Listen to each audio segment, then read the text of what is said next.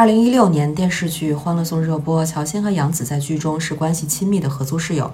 然而，不仅在剧中是好朋友，电视剧播出之后呢，两人在现实中依旧保持着频繁的互动。那在一次节目中呢，主持人蔡康永问乔欣，如果杨紫在别的节目被问到最好的朋友是谁时，他没有提到你，你会怎么样？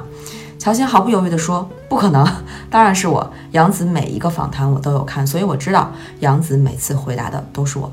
Hello，小老师们，大家好啊！我是会和每个好朋友都建立独一无二关系的店长王蕊，这里是安慰剂，用心理学罩着你。我们可能在生活中多多少少都有过这样的体会，在亲密关系到一定程度之后呢，会越来越在意彼此在心中的重要等级。大家心里边是不是也有这样一位放在首位的朋友呢？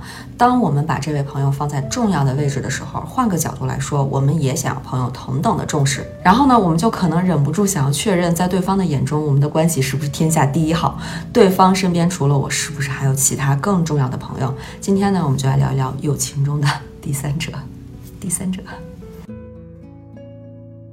就像视频开头提到的，杨紫和乔欣，他们作为娱乐圈的好朋友，会在对方。在公开场合下提到最好的朋友的时候，对这段关系进行确认，确保那个最好的朋友真的是自己，而不是一厢情愿的错觉。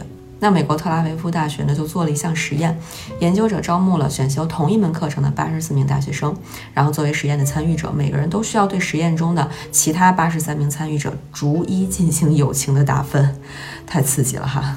比如说，零分代表我并不认识这个人，打三分代表他是我的朋友，打五分代表他是我最好的朋友之一。此外呢，每个人也需要去预测其他人会给自己打什么样的分数。那百分之九十四的参与者预测自己给了很高友谊分数的这个人也会给自己很高的分数。然而，现实出乎我们的意料，有将近一半的友情连接都是一厢情愿的。也就是说，我给对方打了三分以上，甚至五分，而对方给我的分数却少于三分。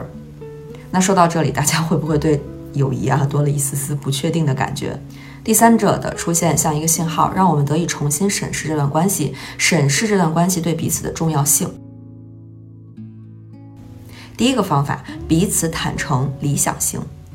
不仅是恋人之间有理想型哈，朋友之间也是有理想型的。我们每个人对于朋友的定义，对于陪伴的感受不一样，所以有时候对于某个人来说，一些贴心的举动，可能在你看来并不是这样。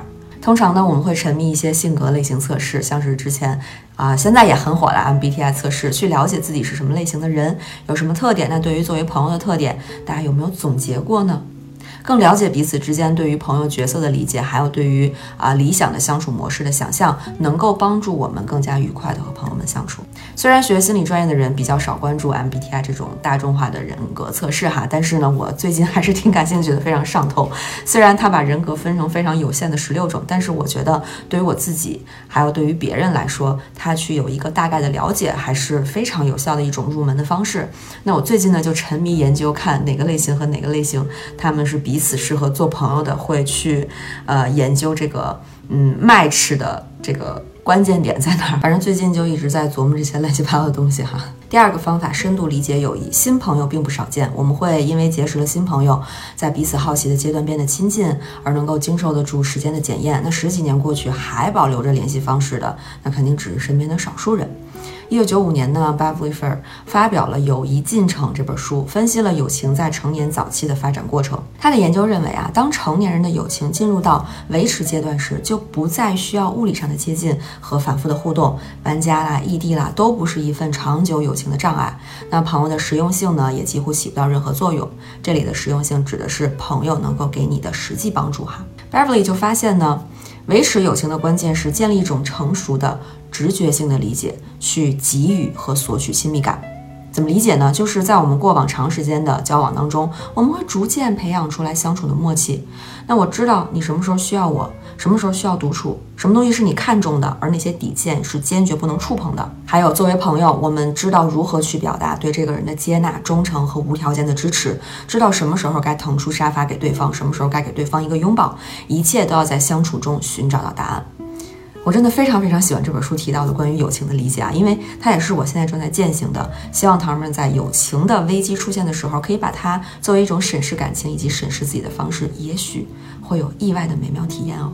好啦，今天视频到这就结束了。最后的纪念弹幕就来发深度关系吧。我觉得朋友是所有关系里边最值得长期深入探索和投入的。它有各种不同的形态，会遇到各种不同的挑战，能够体验到各种类型的深度连接。所以，当朋友的朋友出现时，也许就是一次深入探索的契机。如果今天视频对大家有些启发，别忘了一键三连哦。安慰剂的视频每周更新，我们下期见，拜拜。